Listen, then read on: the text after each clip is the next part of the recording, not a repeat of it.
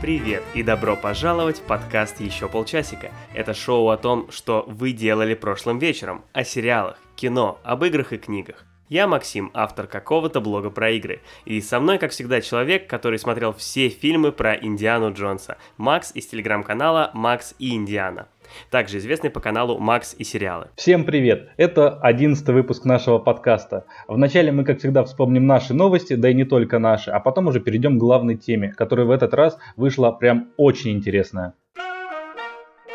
Я хочу начать с небольшого дополнения к прошлому выпуску. Мы тогда говорили про сериалы, вдохновленные эпидемией и изоляцией, но очевидно, что этот вопрос он актуален не только для сериалов, но вообще для всех типов контента. То есть наверняка выйдут фильмы про пандемию, и уже выходит даже что-то.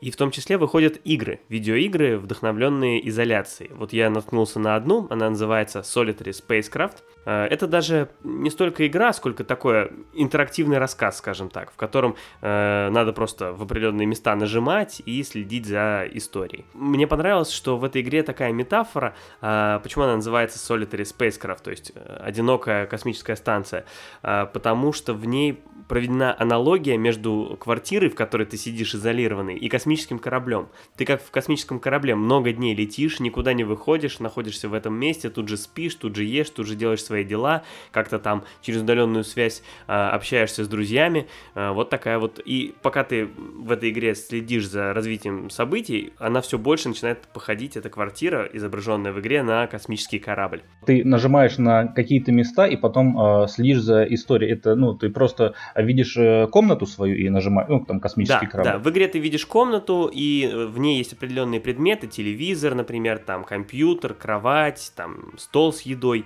и ты нажимаешь на те или иные и видишь, э, скажем так, мысли персонажа. И он говорит, например, день десятый, я ем только еду, которую мне доставляют, или что-то такое.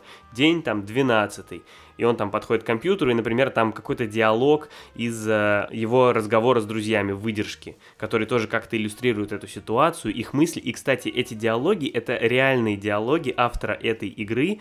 А, вот он там общался со своими друзьями, записывал какие-то а, интересные ситуации, и потом их использовал в игре как часть рассказа. Вот так. Ну, будем продолжать следить за этой темой и посмотрим, что еще появится. Посмотрел я, наконец, девятый эпизод «Звездных войн», который завершает новую трилогию фильмов, которая выходила последние годы. Судя по тому, что я его посмотрел, этот фильм, через полгода после релиза, меня, наверное, можно упрекнуть в том, что я плохой фанат саги «Звездных войн», и на самом деле я даже не буду спорить, потому что после этого фильма я и сам в этом не уверен. Э, скажу кратко, фильм, на мой взгляд, плохой, потому что мне казалось, что он плох и как часть саги, потому что он неудачно сочетается с другими эпизодами. Мне показалось, что он плох сам по себе, потому что это такая очень глупая история, которую просто больно смотреть, если честно. Но в итоге, не знаю, то ли фильм так повлиял, то ли что, но я просто усомнился, что я вообще фанат Звездных войн как вселенной, даже безотносительно этого фильма.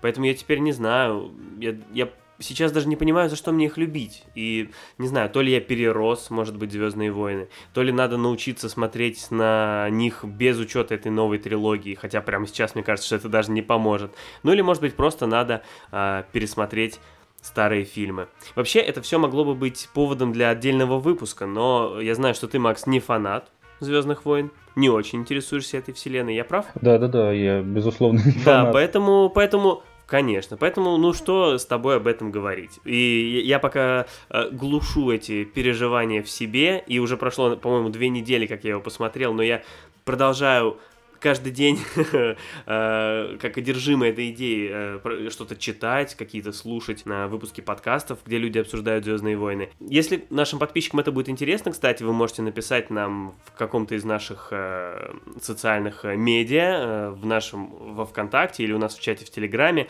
Напишите вообще свое мнение про Звездные войны, про этот фильм интересна ли вам эта тема, может быть, мы действительно а, о ней поговорим подробнее. Ну слушай, а вот на самом деле, если фильм породил в тебе такие вопросы, может он наоборот хороший, может быть он и хотел задать, а фанат ли ты? Может у него вообще слоган такой, а фанат ли ты?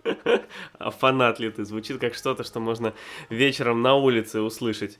Подворотне. Не знаю, ну, скажем так, то есть ты имеешь в виду, что только настоящий фанат может пережить это. Как вот знаешь, как футбольный фанат, он должен переживать со своей командой все, да, и вылет в низшую лигу, да, и помогать ей вернуться, а не отворачиваться в трудный момент. Так и фанат Звездных войн должен, да, вот даже в, во времена новой трилогии оставаться с сагой, да? Да, и смотреть Skywalker Восход, и пересматривать. И наслаждаться.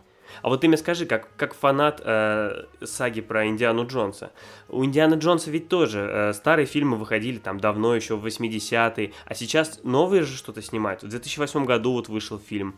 И тоже он, судя по оценкам... Но это другое, это другое. Ты понимаешь, что Индиана Джонс, ну, он стоит просто на ступень выше Звездных войн, и поэтому там как бы ну, нельзя подходить просто как к какому-то кино. Это искусство, вот с большой буквы. С большой буквы поэтому, и... а фильм 2000... фильм 2008 года, он просто а, взял и плюнул в душу всем mm-hmm. любителям mm-hmm. этого искусства. Но если я тебя правильно понял, то даже а, если на ступень ниже э, опустится Индиана Джонс, как он сделал в 2008 году, он все равно будет выше, чем Звездные войны. Вот что ты хочешь сказать? Да, ты зришь в корень, все правильно. Да, а ведь и в Индиане Джонсе, и в Звездных войнах снимался Харрисон Форд. Ну, он с чего-то начинал и потом переходил ой, уже более ой, серьезно ой, кино. все, ой, все, посмотри Звездные войны и потом уже, потом уже говори. Ладно, я на самом деле тоже посмотрел не очень хороший фильм. Начну сразу со спойлера. Это был фильм 2019 года вот это «Бархатная бензопила». Он меня сначала увлек тем, что, во-первых, там играет Названием и увлек, я думаю. Да, и названием тоже.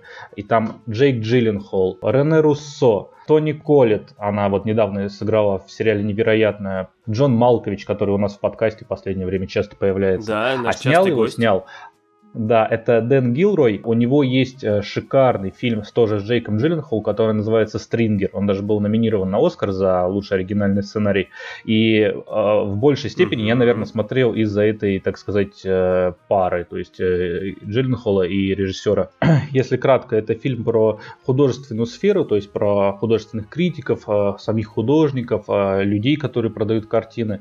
И вот один из работников э, мира искусства находит картину, э, умер умершего художника. И там много картин, они все гениальны, а, но художник хотел их всех уничтожить перед смертью, просто не успел.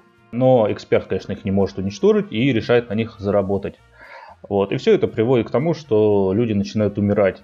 Звучит как абсурдный фильм ужасов, и по факту так оно и есть, потому что никакой идеи, все какие-то карикатурные, то есть э, даже шутки, то есть ты представляешь, а эксперт заходит, вот э, художественный эксперт, он стал э, агентом, агентом, то есть продает картины современного художника, заходит к нему в студию, э, видит э, там черные пакеты набитые чем-то, говорит, вот это гениально, из-за этого вас все и любят. Ну и что должен сказать художник? Это просто мусор. Пойдем, мы еще не зашли э, в саму студию. Ну то есть это шутка, которая пробивалась еще, я не знаю, еще до начала фильма.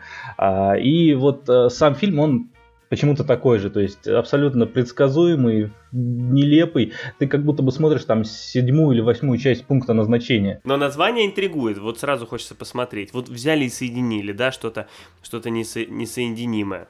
Как, например, Индиана Джонс и э, восход Скайуокера. Индиана Джонс и Тайная комната. Да, но э, тем не менее вернусь вот к режиссеру э, Дэну Гилрою и Джейку Джилленхолу фильм «Стрингер». Я его смотрел пару лет назад. Э, очень рекомендую. Это классный фильм с интересным подтекстом. Два часа, которые пролетают буквально за несколько минут я посмотрел э, мини-сериал «Исповедь». Это мини-сериал, в нем всего 6 серий. Э, не знаю, нужно ли об этом говорить, но сериал основан на реальных событиях, разумеется иначе я бы не стал смотреть. А может быть, поэтому ты начинаешь задуматься, а фанат ли ты Звездных войн? Да, потому что я недавно узнал, что это вообще не на реальных событиях. Просто слышал, что не вот, было понятно. там вначале написано «давным-давно в одной далекой-далекой галактике». Я думаю, ну отлично, ну давным-давно, но на самом деле было. А недавно я начал узнавать, что это все-таки выдумки. Поэтому вот сразу как-то... А вот исповедь — это на реальных событиях. Хотя, кстати, вот э, мне, как обычно, не нравится перевод названия. В оригинале называется Confession. Confession можно перевести и как исповедь, и как признание. И вот у меня есть подозрение, что люди, которые переводили, они не, не смотрели фильм, потому что из контекста фильма там confession постоянно используется, но именно в значении признания. И я допускаю, что здесь может быть двойной смысл, да, то есть игра слов, и что вот еще и исповедь сюда приплели. Но, опять же, я посмотрел фильм, и мне кажется, что там нет этой метафоры, что confession может быть э, рассмотрен как исповедь. Никакая исповедь там, кажется, в виду не имеется. Но, возможно, я просто тупой и не понял этот а, глубокий глубокий намек. Но сериал посмотрел. Значит, сериал 2019 года, он рассказывает о расследовании исчезновения девушки. Это происходит в Англии, э, не в Лондоне, а в таком небольшом городке, то есть так все очень атмосферно. И помимо того, что это основано на реальных событиях, это еще и детектив. А помимо того, что это детектив, это еще и судебная драма. То есть сериал, он как бы вот между двумя жанрами играет, э, наполовину детектив, наполовину судебная драма. Честно говоря, даже не могу вспомнить другой пример хороший, э, где так удачно бы эти жанры э, сочетались. Очень интересная история. А в главной роли Мартин Фриман, наш любимый. В общем, замечательно. Э, этот сериал я крайне рекомендую э, всем любителям Мартина Фримана, детективов и э, старушки доброй Англии. А прости, я опять вернусь к Скайуокеру. А смотри, как удобно, какое удобное название. Да что ты мне не даешь забыть о нем никак. Какое удобное название. Звездные Вокеры, ой, Звездные войны, Скайуокер, исповедь. Понимаешь, все подходит. Сколько, насколько хорошо продумано. Ладно, давай тогда перейдем к новостям. У нас тоже здесь есть что обсудить, да? Да, а, у меня есть такая новость. Журналисты посчитали общую стоимость игр, которые Epic Games Store раздал бесплатно. То есть журналисты из некого издания под названием PC Games N, мне кажется, что это название, которое маскируется под PC Gamer, а, но вот PC Games N, они посчитали, что Epic Games Store за год а, с лишним раздал 108 игр на общую сумму 2140 долларов. Э, или э, свыше 150 тысяч рублей, что много. Я э, должен сказать, что я забирал все игры, которые раздавал Epic Games, конечно же, все, ни одной не пропустил, все, что он раздавал, я все забрал. То есть, э, по логике... Вот... Половина суммы твоя. Да, но вообще, э, ну, тут, конечно, есть вопросы, потому что очевидно, что какое-то зарубежное издание считало, а в магазинах обычно бывают региональные цены, то есть игры по-разному стоят за рубежом и в России. То есть, наверняка, если в России все эти игры покупать будет дешевле, но плюс, конечно же, ты не будешь все эти игры покупать, плюс э, люди, когда покупают, они обычно берут по скидке, ну, то есть это все сильно завышенная сумма, и, конечно же, нельзя говорить, что ты получил там какую-то ценность э, в размере 150 тысяч, абсолютно нет. Но на самом деле, даже если все эти скидки, э, со всеми этими скидками говорить, то мне кажется, что это как-то странно, потому что э, 150 тысяч на 108 игр, сейчас минутка аналитики, это получается примерно 1380 рублей за одну игру. Это много. Это очень много, учитывая, что большинство игр, которые раздавали, это все-таки старые игры, это, бесп... это не бесплатно, это инди-игры, то есть какие-то не... от небольших разработчиков маленькие игры. Они обычно столько не стоят, по крайней мере, в России ну там, хорошо, раздавали GTA 5, ну, которая тоже не новинка, вот она без скидки, да, она стоит там больше тысячи, но в среднем, мне кажется, что это... В общем, есть вопросы, есть вопросы к этой аналитике, но в любом случае игры раздавали, и многие из этих игр были классные, и я многие из этих игр играю, так что вот прямо сейчас, я сейчас в отпуске, я в две игры поиграл. Серьезное, серьезное заявление. Угу, угу. Ты-то как? Ты, ты чуть позже запрыгнул в этот поезд, правильно? По твоей наводке я успел забрать себе и GTA, и цивилизацию. Цивилизация у них была, угу. да, и Borderlands. Них, да, конечно. Вот, ну то есть я да. тоже. Но смотри, вот тут написано, подарил желающим 108 игр, вот на такую-то сумму. А может быть это всего, то есть это не э, все игры, а просто всего было скачано игр на 150 тысяч. То есть э, вот ты, я и еще ну человека 2-3 скачало. Угу. Просто знаешь, это как журналисты любят подать, и все думают, ну, эпик, это же серьезно, ну. Конечно, конечно, конечно. Ну и мы тоже, как эти, тоже любим подхватить, что-то услышали, услышали звон, да не знаем, где он, и нам лишь бы раструбить. Но э, так или иначе, вот э, новость такая была, мы даже здесь что-то с вами посчитали на ходу, и вот узнали. И последняя совершенно неважная новость, которую мы хотели бы просто, просто донести до вас, что мы закончили... Да нет, это очень важная новость. Это ты тут это не, не, не надо так галопом по Европе. Да, да, это не, да это не про то. Я проиграл Максиму в шахматы. Э, все, давайте вот. к главной теме. Да нет, нет, ну как э, в шахматы. Не просто ты проиграл мне в шахматы, а ты проиграл мне в шахматы. А, действительно, как э, наши самые преданные слушатели помнят, несколько выпусков назад мы начали играть в шахматы. Это была долгая партия, потому что мы отводили на ход три дня, и я еще достаточно часто тупил, и э, Макс очень э, по-джентльменски давал мне дополнительное время, иногда у меня целая неделя уходила на ход, поэтому где-то вот сколько мы, э, май, июнь, месяца два мы с тобой, да, играли, Макс? Наверное, больше двух месяцев? Да, а май этого года, да, мы начинали? Следующего. И в итоге, да, Макс проиграл. Но вообще партия была очень такая драма- драматичная, то есть начиналось вроде как у меня там было преимущество, да, потом в определенный момент я очень сильно подрастерял его, я был уверен уже, что все, что я проиграл, и я уже хотел сдаться, если честно. Я так из вежливости, из уважения к Максу, который давал мне дополнительное время, уже делал какие-то ходы, и в итоге как-то вот так получилось, что я хотел, конечно, там с тобой поиграть как кошка с мышкой. Когда у меня оставалось в конце три пешки, я думал сделать трех ферзей и тремя ферзями поставить Тиамат. Но в таких случаях очень часто бывает, что ты случайно загоняешь э, вражеского короля в пад, и получается ничья, и это всегда очень глупо. Поэтому я решил не рисковать и сыграл безопасно и поставил тебе... Поставил тебе мат. Я бы назвал эту партию, вот как ты удачно выразился секунду назад, как-то так получилось. Да, uh, that's what she said. Это была, кажется, главная новость этих двух недель. То, что Макс проиграл мне в шахматы. Возможно, мы ее вынесем в заголовок выпуска. Вот. Ну а теперь уже можно к главной теме. Главная тема сегодня снова немножко экспериментальная. Дело в том, что мы придумали новую рубрику. А, обычно мы, если рассказываем про какой-то фильм или сериал, то это же какая-то новинка, что-то, что вышло только что, и мы ее смотрим тогда же, когда и все. Но есть же много замечательных старых фильмов, сериалов э, и прочего э, контента, э, о которых тоже хочется говорить. Это фильмы, которые вышли, например, очень давно, они очень хорошо всем известны, и о них очень много разных мнений, впечатлений и, в общем, критики. Но их мы по какой-то причине иногда не смотрели. Вот мы решили заодно восполнить этот пробел у себя, посмотрев стоящие старые картины, а заодно рассказать о них вам. Возможно, вы тоже захотите посмотреть или просто что-то о них узнаете. Э, для первого такого выпуска мы выбрали фильм, скажем так, возможно, самый старый из самых известных и самый известный из старых. Фильм, который неоднократно признавался лучшим в истории кинематографа. Это фильм гражданин Кейн.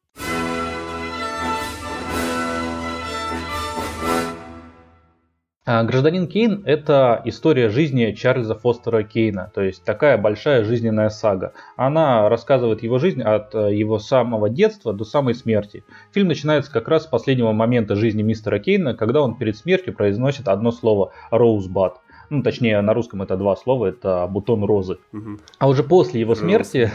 Роузбад. Бад. А уже после его смерти группа журналистов, которая хочет написать о нем большой материал, она пытается выяснить, что значило вот это вот таинственное слово, таинственное словосочетание. И в процессе своего расследования они начинают складывать мозаику его жизни э, мистера Кейна. То есть они общаются с разными людьми, которые рассказывают им про вот этого мистера Кейна, про этого медиамагната, миллиардера, но каким он был на самом деле человеком. А, вообще, эм, это, кстати, интересно. Э, заранее скажу, мы постараемся говорить без спойлеров, несмотря на то, что фильм вышел 80 лет назад, и э, он много раз оказывался под пристальным вниманием критиков, его все разобрали по полочкам, кто хотел, но мы все равно постараемся говорить о нем без спойлеров, да в принципе там и спойлерить-то нечего. Там есть один важный спойлер, э, мы, наверное, о нем поговорим в самом конце и предупредим еще раз для тех, кто захочет посмотреть фильм и хочет главную интригу узнать из фильма, а не от нас. Но от нас узнать ее будет ничуть не хуже, и это мы сделаем в самом конце. Вот, я хотел сказать, что вообще эта сцена, когда э, журналисты решают выяснить, что же это за Роузбад, она довольно забавная, то есть на нее забавно смотреть даже сейчас. Э, там фильм начинается с такой небольшой, скажем так, документалки, э, э, когда, которую эти журналисты и сделали, в которой они э, рассказывают о том, что вот скончался Чарльз Фостер Кейн, и что вот э, в двух словах вкратце про его жизнь. И и в конце, после просмотра, они начинают обсуждать, нет, что-то не то, чего-то здесь не хватает, нет какой-то идеи, нет, вот, вот ты э, прям представляешь себе какую-то встречу э, творческого коллектива, как она могла бы быть прямо сейчас, все то же самое, м здесь не хватает вижена, не хватает какой-то big picture, может быть, нам посмотреть под другим углом, может быть, нам найти какую-то главную тему, главную нить в этом, вот, э, как тогда, так же и сейчас, и вот они как раз, да, тогда они решают э, зацепиться за этот Роузбад и из него уже раскрутить э, историю. И про это сам фильм. Да, и что интересно, нам же э, показывают историю мистера Кейна, по сути, два раза. В самом начале вот эта вот 15-минутная хронология, такая э, сухая документалистика, и потом уже вот это вот э, то есть э, когда журналисты начинают сами выяснять о нем, э, начинают еще раз показывать, но уже глазами других людей. Да, это очень интересно. Я должен сказать, что я такого даже не припомню где-то еще в фильме, когда у тебя главная история, по сути, рассказывается вот так вот два раза. А эта документалка, это получается фильм в фильме. И ты смотришь, и ты не знаешь, чего тебе ожидать. Может быть, весь фильм будет такой. Эта сцена с журналистами, она еще э, так снята темно. То есть там журналисты, они как бы представляют себя не больших личностей, а это просто такая группа людей э, безымянная, ну, назовем ее так, да, потому что да, вот, да, да, на да. протяжении всего фильма главный герой, там, один из журналистов, ну, не главный герой, главное действующее лицо, так сказать.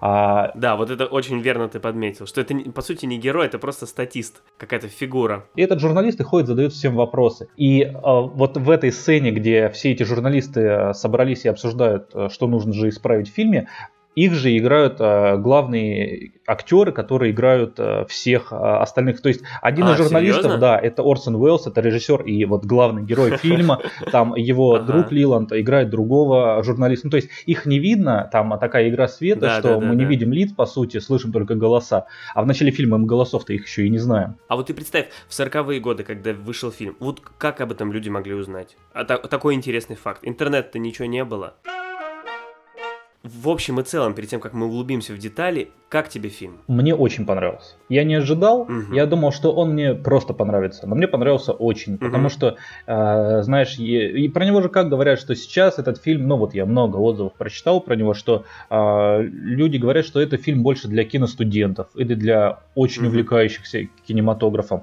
а мне кажется, что это абсолютно кино для всех интересно смотреть вообще на саму идею и на то, как снято. Даже не надо разбираться в кино, чтобы замечать многие детали именно с точки с технической точки зрения и просто а, того, на каком этапе находилось кино и как много именно этот фильм дал тому, что происходит сейчас в кинематографе. Ну вот я хочу с тобой поспорить, хочу, но не могу, потому что мне тоже фильм очень понравился. А, я ожидал, на самом деле, что у меня будут смешанные от него ощущения. Ну, фильм все-таки старый, но старое кино тяжело пересматривать, если ты как-то ты правильно говоришь, не студент и не увлекающийся человек, в большинстве случаев тяжело. Но этот фильм смотреть было совершенно не тяжело, даже сейчас, спустя 80 лет. А, и от него ощущения остались примерно от какого-то, как от какого-то современного фильма-то на самом деле. То есть, э, в принципе, его вот, э, конечно, так не стоит делать, но если представить, что его взять, переснять э, в современ, современной там техникой, чтобы он выглядел современно, будет вполне себе современный фильм, то есть история нисколько не устарела. В принципе, все вот использованные там сцены, технологии, формы тоже нисколько не устарели. Фильм, он абсолютно вне времени. Это могло происходить в наши дни, это могло происходить за 300 лет до этого, и ты не замечаешь того, что это какой-то определенный период времени. То есть э, там нет никаких-то а, атрибутов определенной эпохи. Ты просто смотришь, и эта история, она такая вне времени. Она могла бы повторяться сейчас mm-hmm. и будет повторяться через 300 лет. По сути, это никак не влияет на сюжет. Пожалуй, да. И вот мы уже начали говорить про форму немножко, да, про то, что вот вначале там кусок псевдодокументалистики, про то, что вот эта история, по сути, рассказывается два раза. Ты сказал, что в фильме много технических каких-то, да, было новшеств. Э, для того времени приемов использован. Вот можно немножко еще про форму поговорить. Э, действительно, с точки зрения формы, очень интересный фильм, и я какие-то вещи подмечал сам даже на ходу, хотя я не, э, не студент в области кинематографа и не должен в таких вещах разбираться. Заметно, что там как будто меняются жанры в процессе. То есть первые кадры это прям фильм ужасов. Там все начинается с такой зловещей музыки, страшная, страшный забор с табличкой не, не, no trespassing, там, не, не, не входить, а страшный замок, как замок Дракулы, да. Потом это превращается в такой немножко э, сюрреализм, когда там какие-то какой-то необычный монтаж, крупные планы, там то метель, то какой-то шар, то там рот крупно шепчет этот, эти самые слова. Э, все это такое очень странно выглядит, как такое вот э, немножко артхаусное кино или такое совсем старые фильмы там 20-х годов. В этот момент я даже думал, что будет тяжеловато смотреть дальше. Но нет, дальше начинается вот эта э, бодрая псевдодокументальная вставка, которая совсем с другим настроением. Потом это все превращается вот э, в это даже практически детективное э, интервью, которое пересекается с кадрами из хроники, которые показывают, ну, то есть там этот журналист, он задает вопросы действующим э, лицам, и они вспоминают какие-то истории из жизни Кейна, и мы видим эти истории уже э, отыграны. Да, флешбеки такие начинают идти. Да, флешбеки, именно. Говоря о форме, я еще сразу не могу поговор- не поговорить про актеров. Как тебе вообще актерский состав? Ты что-то знал об этих людях раньше? Или, может быть, что-то интересное узнал потом? Э, я знал только, что Орсон Уэллс, а это режиссер и э, автор, один из авторов сценария и исполнитель главной роли, э, входит... И автор э, фантастических книг, таких как «Война миров», «Человек-невидимка», правильно? Это же он? Очень близко. Это, наверное, его дальний, дальний родственник. Герберт Уэллс, да, да. да. Конечно же, это была шутка. О Берсоне Уэллсе я знал только то, что он один из величайших э, режиссеров э, Голливуда. Вот этих вот входящих, mm-hmm. так сказать, в когорту великих э, деятелей кино. По версии Американского института киноискусства занимает 16-ю строчку величайших легенд американского киноэкрана. То есть вот 16-я строчка. Значит, после после Джей Джей Абрамса, да, Харрисона Форда, да, Джорда, да, Майкла Джордана, он же в космическом баскетболе играл, да. Да, да, да, да. Во-первых, что интересно? Интересно, как э, он подошел вообще к этому фильму и кем. То есть это 41 год, э, мир, так сказать, э, в огне. Угу. В то время еще, когда вышел э, «Гражданин Кейн», режиссер был немножко иным, чем то, что режиссер является сейчас. Во-первых, режиссер это был больше постановщик. Тогда многое вообще о фильме, о том, как он будет развиваться, как его будут снимать, решали продюсеры. То есть режиссер не играл такой важной роли. Но Орсон Уэллс каким-то образом убедил студию, это РКО Radio Pictures, Пикчерс полностью доверить ему фильм. То есть он писал и сценарий, ему дали а, достаточно большой бюджет, а, там а, в районе чуть меньше миллиона а, долларов, а, по тем временам гигантские деньги, и он прям а, делал все, что захотел. Он вошел в этот мир кино, потому что до этого у него был какой-то один а, полукороткометражный фильм, там 40-минутный, и все, то есть в кино он больше ничем не занимался. Ему дали такие огромные деньги. Во-первых, Орсон Уэллс известен тем, что он делал радиоспектакли, радиопостановки как раз по Герберту Уэллсу принесла ему славу. Он поставил э, «Войну миров» и сделал ее в виде радио, радиорепортажей. И люди, которые впервые услышали э, «Войну миров», они поверили, что началось какое-то инопланетное вторжение. То есть э, а, а постановка была настолько хороша, настолько убедительна, что люди реально начали прятаться, волноваться, там, звонить э, родным. А, а сейчас тоже, нет, ты знаешь, сейчас включишь первый канал, второй канал, там по вечерам показывают, вот действительно можно поверить, что это все реально происходит, что там вот такое творится на Западе. Вот, это же все тоже, ну, это же правильно, это же все выдумки, правильно, то, что там показывают. А, а люди могут поверить, что это действительно происходит. Видишь, насколько творчество Уэллса распространилось, вот насколько оно влияет на культуру до сих пор. И Орсон Уэллсу доверили снять вот такой вот фильм «Гражданин Кейн», полностью созданный им. То есть он сыграл главную роль, написал сценарий и полностью его поставил. И что еще, э, возможно, ты не отметил, ему в тот момент было сколько лет? О, совсем молодой, да? А сколько? Да, э, когда вышел фильм, ему было 25 лет. Мы же в прошлом выпуске говорили с тобой о ненадежном рассказчике.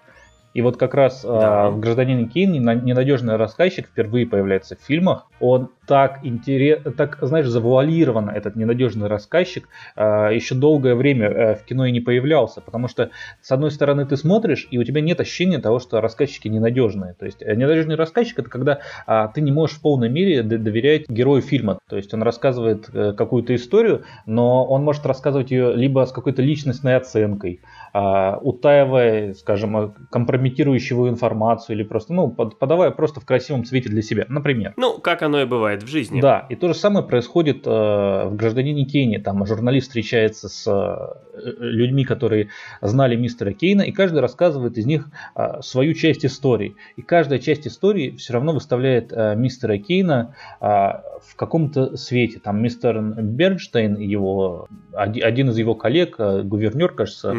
э, он подает мистера Кейна как такого э, возвышенного, идеализированного героя. А, его друг, с которым у него отношения чуть-чуть разладились, подает Кейна уже совсем другим. Вот это вот интересно, и смотреть, mm-hmm. как, как вообще вот этот вот ненадежный рассказчик пришел в наш, э, в наш мир, там, с сериалом «Любовники», я не знаю, там, э, с, с, с другими шоу. Даже вот те безопасные связи, что мы обсуждали в прошлом выпуске, э, по сути, вот это все отголоски именно гражданина Кейна. Да и вот в нашем подкасте, можно ли в полной вере доверять мне или тебе? Ну, кто знает. Может быть, на самом деле ты не так уж любишь Индиану Джонса, как о нем говоришь. Или, может быть, э, шахматы закончились совсем другим результатом. Согласен. Вопросов много. Да, да.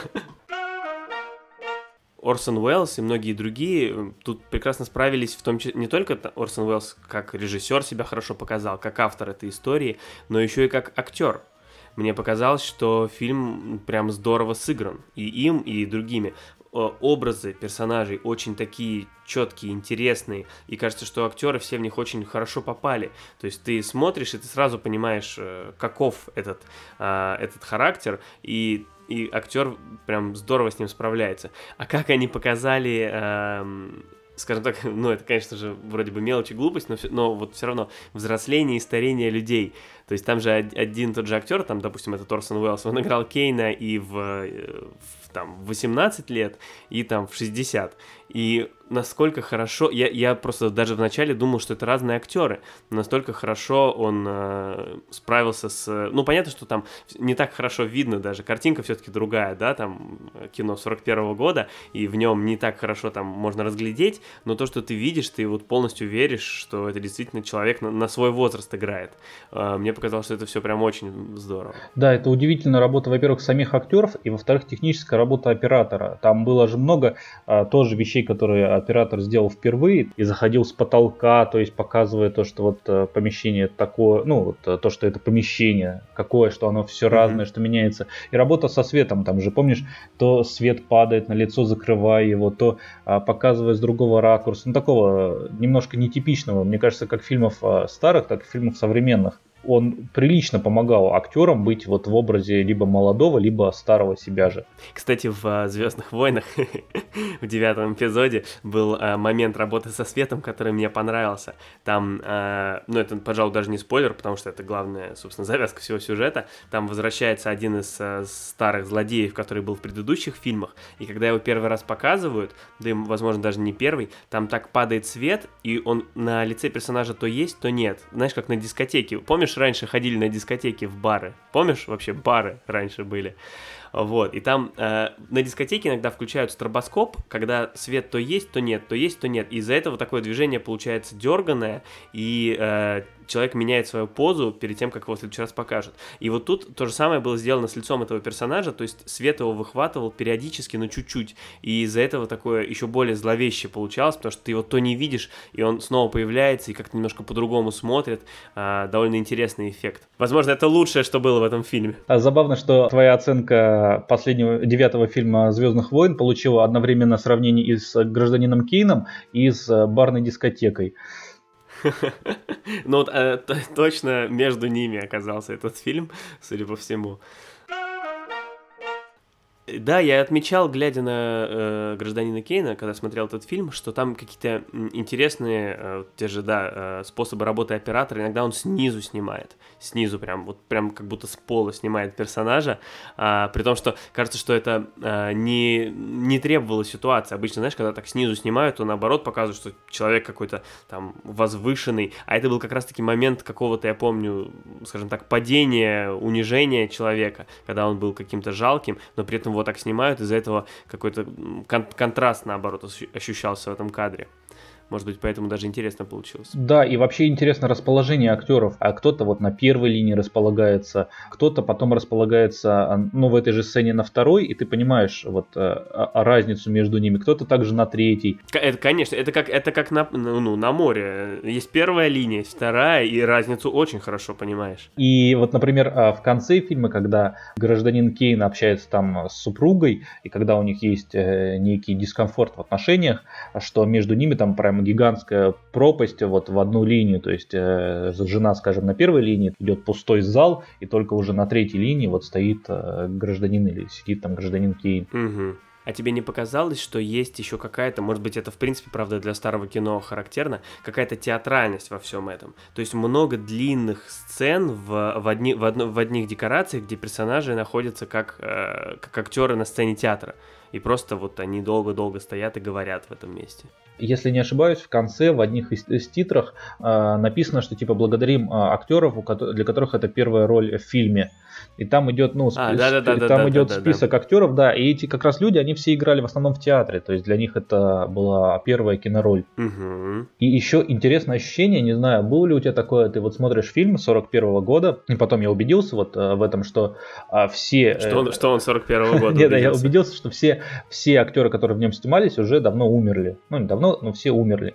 И то есть это просто интересное впечатление, и как зрителя, и как критика. Убедился, то есть ты проверил? Да, ну... Точно? Ли? Но я как бы серьезно подошел так, к исследованиям. Так. Вот, и mm-hmm, просто интересное ощущение э, того, что вообще как-то это влияет на просмотр фильма, того, что уже всех mm-hmm. людей, которые со- создали вот это вот предмет искусства, так сказать, их уже нет. Одно дело, когда ты mm-hmm. с книгами прочитал а, а, какое-то произведение классического автора, да, который там умер еще в 18 веке. А другое дело кино, которое, казалось бы, такой молодой вид искусства, который ты, ты вот смотришь уже там на протяжении жизни, но при этом оно зародилось-то условно 120 лет назад. Мне это немножко не то чтобы как-то а, коробило, это просто создавало интересный эффект, потому что когда я вот пишу текст, там, например, про сериал, я понимаю, что я могу критиковать или а, восхвалять человека, который вот сейчас жив там, и в принципе для него эта критика, не моя конкретно, а вообще общая критика, она что-то несет. Но другое э, дело оценивать гражданин Кейн именно с точки зрения как а, просто поп-культуры, как кино. А сейчас его уже оцениваешь именно как классику такая сложная, сложная, долгая мысль у меня. Я знаешь, когда об этом чаще думаю? А, а, говорят, что а, вот закадровый смех в ситкомах часто переиспользуют один и тот же старый, который записали там еще на заре ситкомов, я не знаю, в 80-е, может быть, годы. И тоже э, все, все люди, которые тогда смеялись, а, люди, чей смех записан, вот эти люди уже умерли. Кроме того, что теперь я начал сам задумываться об этом, представляю там теорию большого взрыва и как э, куча мертвых людей смеются, так меня еще пугает в том, что это ты говоришь, что это записали в 80-м году и э, все люди умерли. У тебя есть какая-то очень ну ужасная информация на этот счет. Но не все, не все, просто вот я об этом слышал, а, не знаю, сколько это правда, мы проверим. Э, возможно, это еще раньше записали. Ну и даже если не раньше, ну не все, ну многие. То есть это смеются люди, которые, во-первых, на самом деле не слышали э, э, эти шутки и, возможно, и не поняли бы их, если речь о теории большого взрыва. А, но еще и многие из этих людей действительно умерли, из-за чего получается жутковато вдвойне. Хотел бы у тебя спросить. Жги. У мистера Кейна есть сын. Его показывают в одной из сцен. А, точно, точно, да, после... точно, да. да Забыл да. про него. И вопрос, куда девается сын? Просто насколько интересно, что а, понятие семьи, оно немножко такое расплывчатое. А родители мистера Кейна, по сути, уходят сразу же после того, как а, мистер Кейн да, получает да. А, деньги.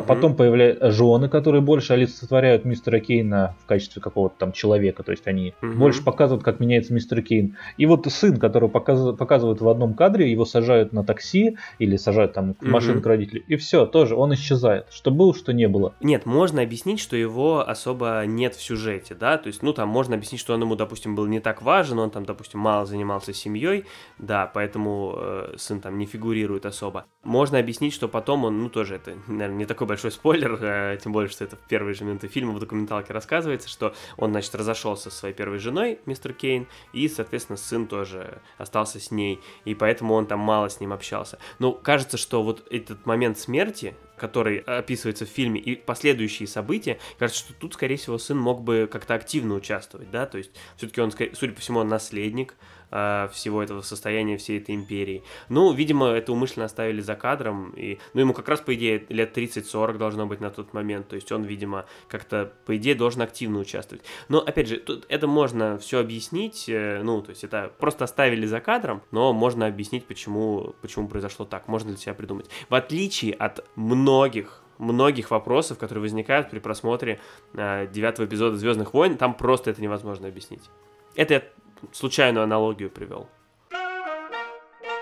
А на пятой минуте фильма показывают э, газеты разных стран, которые сообщают о смерти самого гражданина Кина, то есть с самого начала вот Было эта такое. хронология, и что одна из этих газет это советская газета «Беднота». И угу. кажется, что это какая-то такая, ну, типичная ошибка, но на самом деле такая газета существовала. Угу. И она предназначалась в первую очередь для малограмотного населения СССР то есть для бедного вот крестьянства, солдат, как...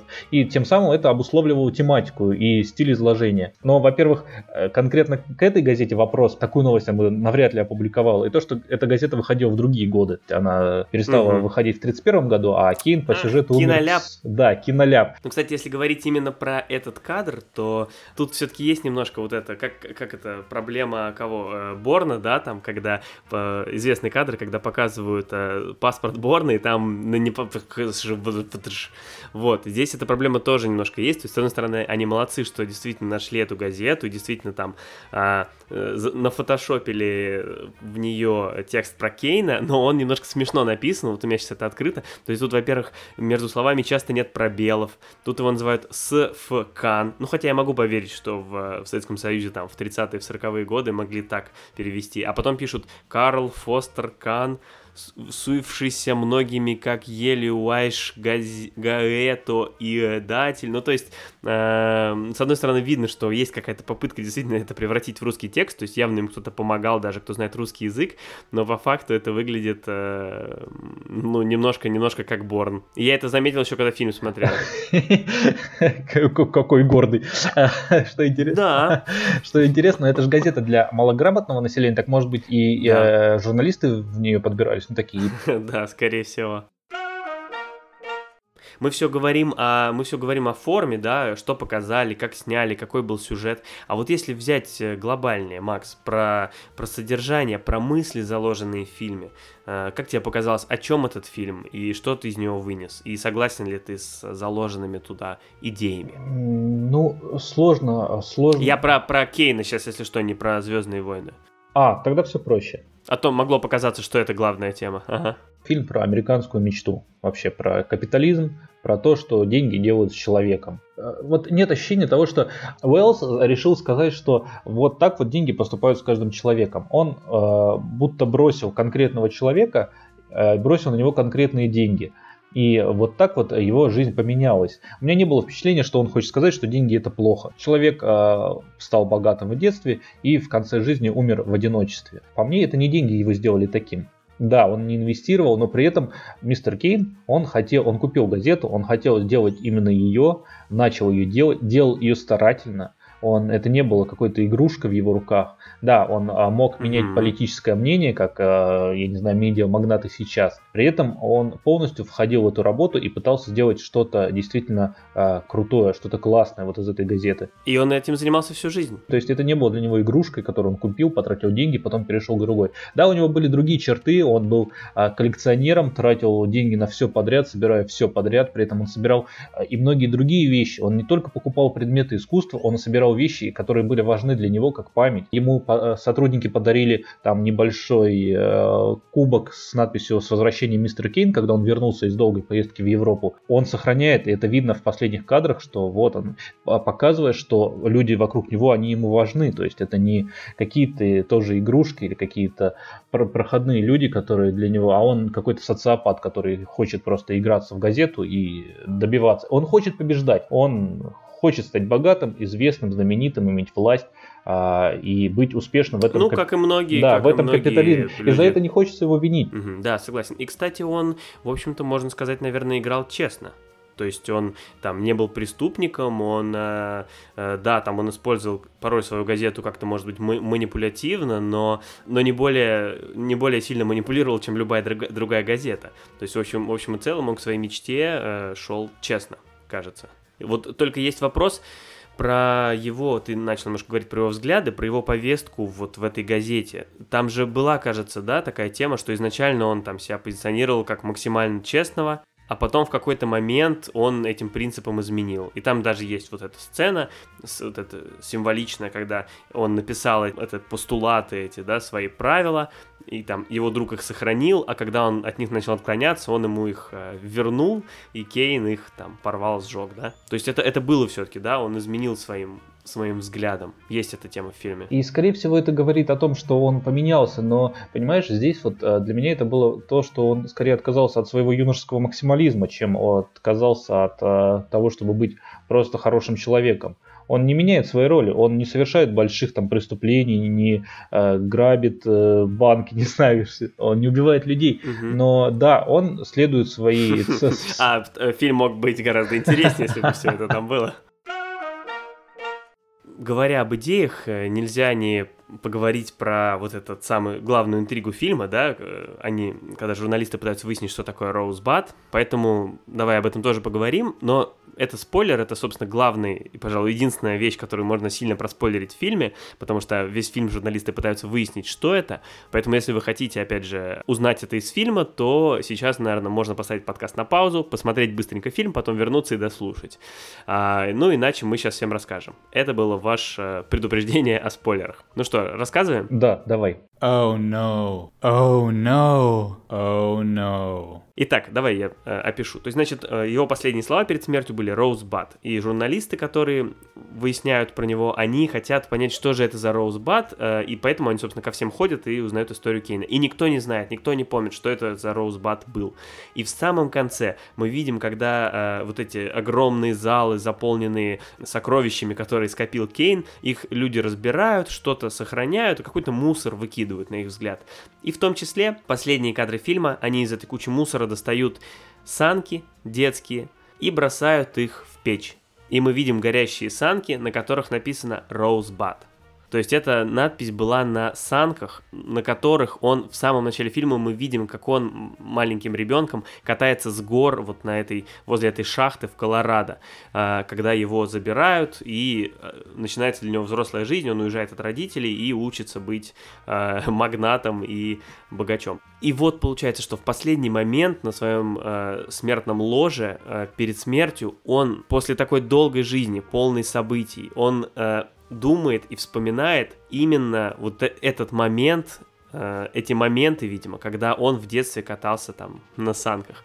То есть, видимо, все-таки для него э, это был самый счастливый момент. И пройдя весь этот путь, накопив все эти богатства, прожив со всеми этими женами и достигнув всего, чего он достиг со своей газетой, он вспоминает именно вот эти моменты. И э, вот этими санками он как раз в начале фильма и толкает банкира, который к нему приехал, да, вот, да, да, да, да. И вот именно на них написано Rosebud. То есть вот с этого момента mm-hmm. его жизнь стала совсем другой. Mm-hmm. И еще интересная деталь, когда в начале фильма пишут на экране название фильма и в конце пишут The End, насколько в начале э, вот эта вот надпись, она написана вот этим вот строгим, жирным шрифтом, таким немножко пугающим. Да, да, да, да. И Рубленым. в конце, mm-hmm. после того, как нам говорят разгадку, вот это Rosebud, э, The End написан таким э, лиричным, э, каллиграфичным. Ну как каллиграфия такая. Да, каллигра- да, да, каллиграфичным обычным таким ага, э, почерком, ага. ну то есть как бы, а, что фильм начинается таким э, реально фильмом ужасов, а заканчивается такой историей человека, которого были чувства и который э, возвращается обратно к, своей, к началу своей жизни. Ну скажу честно, меня этот конец сильно зацепил. То есть это же вообще вопрос, которым задаются все в жизни. Скажем так, в чем заключается счастье, да, что самое главное. Ну, там все эти банальные вещи про то, что не, не в деньгах счастье, это же тоже все об этом. И вот этот фильм тоже на, эту, на это поле выходит и вот дает свой ответ, что Кейну вот э, думал об этом. Как-то это, ну, с одной стороны, простая идея, да, что вот, э, э, скажем так, Кейн отвечает так, что для, для него там самым счастливым, видимо, были вот эти детские моменты, какая-то непосредственная безысходность, когда у него не было этих денег и ничего, все, что у него было, там это санки, горки, родители и э, беззаботность. Казалось бы, очень банально, но все равно, во-первых, это было 80 лет назад, да, с тех пор вышло много фильмов, книг э, и сериалов, которые давали на это ответ, на этот вопрос, поэтому это кажется банальным. Но, может быть, 80 лет, 80 лет назад это было не так очевидно. А во-вторых, все равно, вот фильм так построен, что он тебя ведет к этому финалу все там полтора-два часа, сколько он идет. И когда это все равно работает, даже сейчас, в 2020 году, когда ты смотришь на это, все равно это цепляет. Не знаю, меня это прям сильно зацепило. Ну а подводя итог э, сегодняшней главной теме, э, скажу, что э, еще раз фильм «Гражданин Кейн» меня приятно порадовал. Его оказалось легко и приятно смотреть даже сейчас, 80 лет спустя того момента, как он вышел. Фильм, скажем так, поднимает интересные вопросы и дает на них ответы, которые заставляют задуматься. Ну а что еще должен делать фильм, правильно? Да. От себя добавлю, что если а, вам эта интересная тема понравилась, то, может быть, в будущем мы будем повторять а, такие разборы с какими-то другими известными фильмами, которые обычно попадают в те списки, которые обязательно к просмотру. Вы можете даже предложить нам такой фильм. Для этого нужно пойти в наши соцсети, например, в ВКонтакте или в Телеграм, подписаться на нас, написать нам, что вы думаете про эту тему, про этот фильм или вообще про что угодно. Мы будем рады любому вашему обращению. Не забудьте поставить лайк, подписаться на нас в сервисе, в котором вы слушаете подкасты, и поставить там какую-нибудь оценку, например, даже. 5. Это всегда здорово и нам всегда здорово и нам очень помогает. Ну а на этом все на сегодня. А, спасибо вам, что были с нами. Спасибо тебе, Макс. А, через две недели выйдет новый выпуск, и мы вернемся с вами на волнах подкаста еще полчасика. Спасибо и пока. Всем спасибо. Пока.